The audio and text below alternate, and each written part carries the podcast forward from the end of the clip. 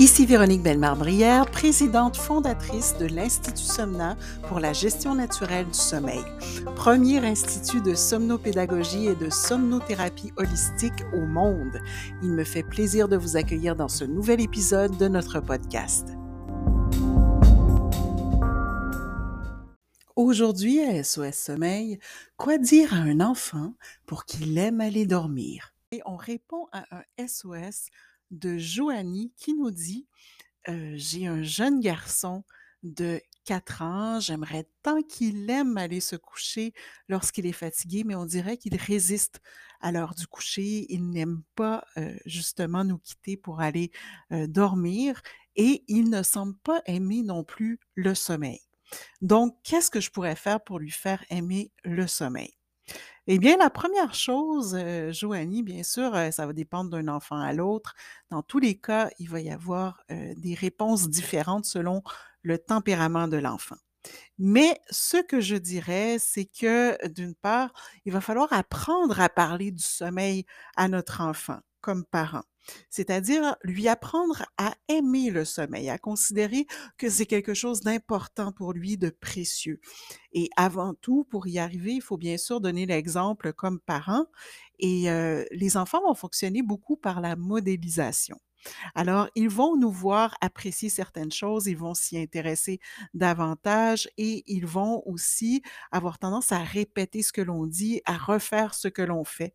Alors, un truc qui est vraiment simple, c'est lorsque nous-mêmes, on ressent la fatigue, de le dire tout haut devant son enfant, de dire Ah, maman est fatiguée, je sens les bâillements, je sens les paupières lourdes, mes yeux picotent, j'ai des petits frissons. Donc, de nommer les, les effets euh, de, des signaux de somnolence, des signaux d'arrivée de ce qu'on appelle souvent le train du sommeil. Donc, le fameux train du sommeil, comme on l'appelle souvent dans le domaine euh, de la pédagogie du sommeil. Donc, ça, c'est une image qui est assez universelle. Euh, c'est un train qui va représenter le cycle du sommeil. Mais on utilise aussi la métaphore du train qui arrive et sur lequel on doit monter dès qu'il dès qu'il est en gare pour ne pas rater notre fenêtre de sommeil.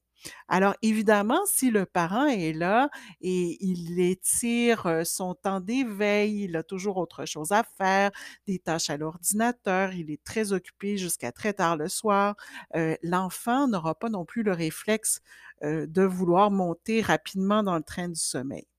Mais si déjà dans la maison, on commence à, à en fait, adopter un comportement décroissant le soir, donc y aller de plus en plus lentement, tamiser les lumières, avoir des activités de plus en plus relaxantes. Et si on montre à son enfant que nous-mêmes, comme parents, on accueille les signes annonciateurs du sommeil, on se dépêche pour monter dans le train du sommeil lorsqu'il arrive, eh bien, l'enfant va comprendre que c'est un moment important de la journée, le sommeil. C'est un moment aussi agréable et qu'il ne faut pas rater le train du sommeil.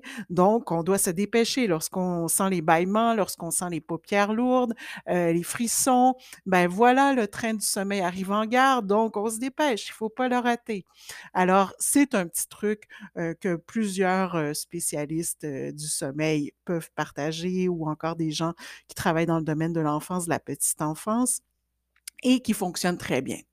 Euh, ceci étant dit, euh, donc il faut lui montrer qu'on respecte nous-mêmes nos signes annonciateurs du sommeil, mais il va falloir aussi aider son enfant à les repérer chez lui. Lui dire, euh, je sais pas, euh, par exemple, regarde, tu vois, tes paupières commencent à tomber, tu as baillé trois fois, est-ce que tu as des, petits frissons? Et là, bon, ben, c'est l'heure du train du sommeil qui arrive. Donc, viens, je vais t'accompagner. On va monter ensemble dans le train du sommeil. Donc ça, déjà, c'est une première attitude à avoir, mais il faut donner l'exemple.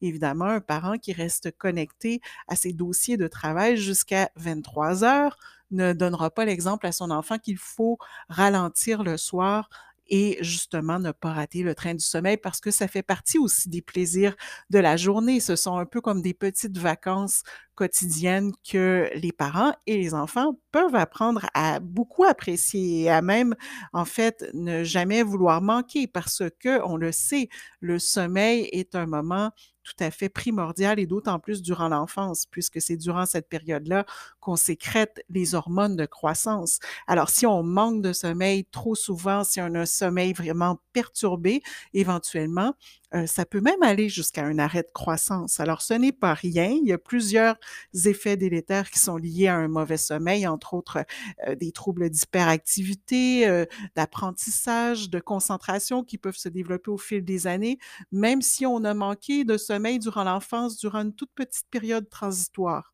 Alors, ce n'est vraiment pas à prendre à la légère. Mais comment aussi on peut renforcer les signaux, en fait, de plaisir qui sont associés sommeil?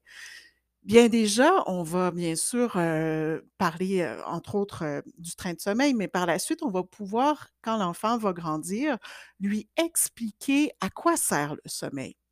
Et pour lui expliquer ça, généralement, on va utiliser l'image de l'arbre de la santé. C'est une image que nous, on a créée à l'Institut Somna pour bien effectuer la somnopédagogie auprès des adultes et des enfants. Mais c'est-à-dire que l'arbre de la santé, va avoir des racines bien vivantes, bien solides, s'il a suffisamment de sommeil, parce que le sommeil est vraiment la base de la santé. Alors, si on compare le sommeil aux racines de l'arbre, bien sûr, si les racines de l'arbre sont en santé, il va avoir un tronc solide, il va pouvoir grandir, euh, les branches vont proliférer au bout de l'arbre et éventuellement, il y a des bourgeons qui vont venir euh, orner chacune des branches et des feuilles qui vont se déployer dans l'arbre. Alors, ça va créer un bel arbre feuillu, euh, plein de, de, chlorophylle et euh, très, très vert, verdoyant, donc bien en santé. Alors que l'inverse, si on manque de sommeil, on peut lui expliquer aussi que l'arbre va avoir beaucoup plus de difficultés à grandir parce que ses racines ne seront pas suffisamment nourries. Et si son tronc s'assèche, bien évidemment, les branches vont avoir du mal à pousser également. Et si les branches ne poussent pas, bien, les feuilles ne pourront pas, les bourgeons non plus, ne pourront pas enchaîner dans, la croissance de l'arbre. Alors, évidemment, à ce moment-là, on peut aussi parler d'un arbre qui est déjà bien, bien en place, qui est déjà bien sain, qui a déjà réussi à croître correctement, mais qui commencerait à négliger ses racines. Donc, ses racines seraient moins bien nourries, moins bien hydratées. Là, qu'est-ce qui se passerait? Bon, les branches commenceraient à s'assécher une après l'autre. Les feuilles pourraient commencer à tomber une après l'autre. Et ça, ça peut représenter tous les problèmes, tous les maux, toutes les maladies qui peuvent découler d'un manque de sommeil ou d'un mauvais sommeil. Alors, c'est important parfois d'utiliser des images comme ça pour que les enfants comprennent l'importance du sommeil, mais aussi soi-même comme adulte, bien sûr, de reconnaître cette importance-là. Si pour nous, le sommeil est considéré comme une perte de temps, ça va être difficile de convaincre notre enfant euh, d'apprécier le sommeil et d'aller dormir euh, rapidement. Alors que si au contraire, on lui inculque très tôt l'importance du sommeil pour bien grandir, mais aussi pour accomplir toutes ces choses qu'il veut accomplir aussi bien dans sa journée que dans sa vie en général, bien déjà l'enfant va adhérer à ces valeurs-là et éventuellement, moi je peux dire que dans le cas de certains enfants, il y a des enfants qui finissent par même demander d'aller se coucher au moment où ils ressentent les signes annonciateurs du sommeil. Donc il faut vraiment leur faire comprendre quels sont ces signes-là et qu'ils en prennent conscience pour pouvoir justement euh, comprendre le lien de cause à effet entre les signes annonciateurs du sommeil et le moment où il va réussir à dormir et qui va soulager cette pression de sommeil, cette somnolence. Et donc, lorsqu'il va comprendre l'effet de cause à effet et qu'il va voir qu'il est deux fois plus énergique le lendemain pour réaliser ses activités, eh bien, il va adhérer complètement à l'idée. Il va comprendre aussi que c'est une façon de recharger ses batteries. C'est pour ça que souvent, avec les enfants, on va utiliser aussi la métaphore de l'ordinateur qu'on doit brancher la nuit parce que ses batteries, sa batterie euh, finalement, a atteint la limite de, sa durée en termes d'énergie et tout ça.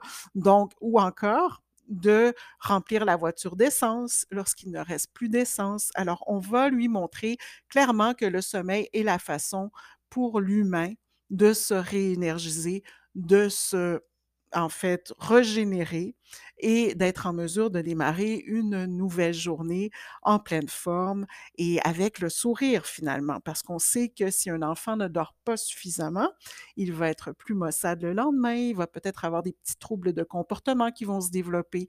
Euh, également, ben, s'il va à l'école, il aura des difficultés d'apprentissage. Donc tout ça est vraiment lié à un mauvais sommeil ou à un manque de sommeil.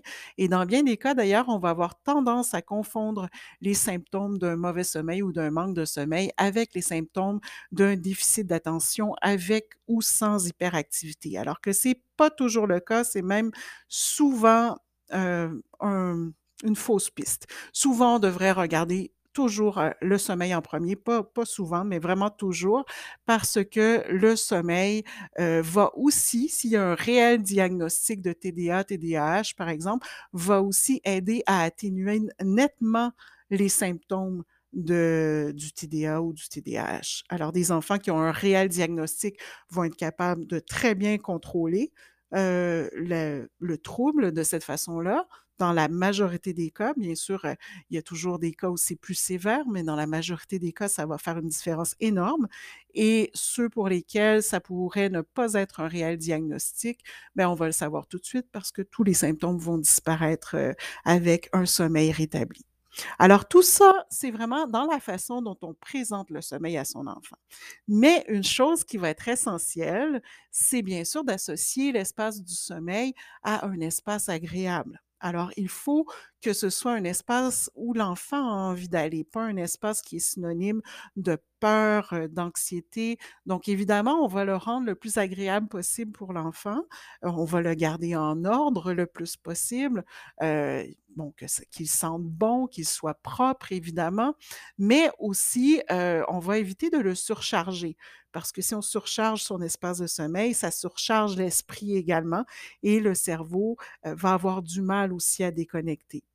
Et par ailleurs, évidemment, un petit truc qui est tout simple va être d'éviter de punir son enfant en l'envoyant dans sa chambre, parce que la chambre doit demeurer son sanctuaire de sommeil. Et si on punit à répétition un enfant en lui disant va te coucher, va dans ta chambre, ben éventuellement, il va peut-être développer une aversion envers sa chambre, mais aussi envers le sommeil en général. Et c'est là qu'il va résister davantage à l'heure d'aller se coucher. Alors, voilà, Joanie, j'espère que ça te donne quelques pistes pour parler du sommeil avec ton enfant et déjà lui inculquer de, belles valeurs, mais aussi une belle perception du sommeil, qu'il comprenne qu'en quelque sorte, c'est un moment de récompense dans sa journée, parce que sa journée est accomplie et là, c'est le moment des petites vacances quotidiennes. Donc, ce n'est pas du tout une punition d'aller dormir. Au contraire, c'est le moment de recharger ses batteries, de remplir son réservoir à nouveau pour faire de beaux rêves et être prêt à attaquer une nouvelle journée en pleine, forme le lendemain matin. Donc voilà pour cet épisode et au plaisir, euh, Joanie, au plaisir tout le monde de vous retrouver bientôt dans un prochain épisode d'SOS Sommeil.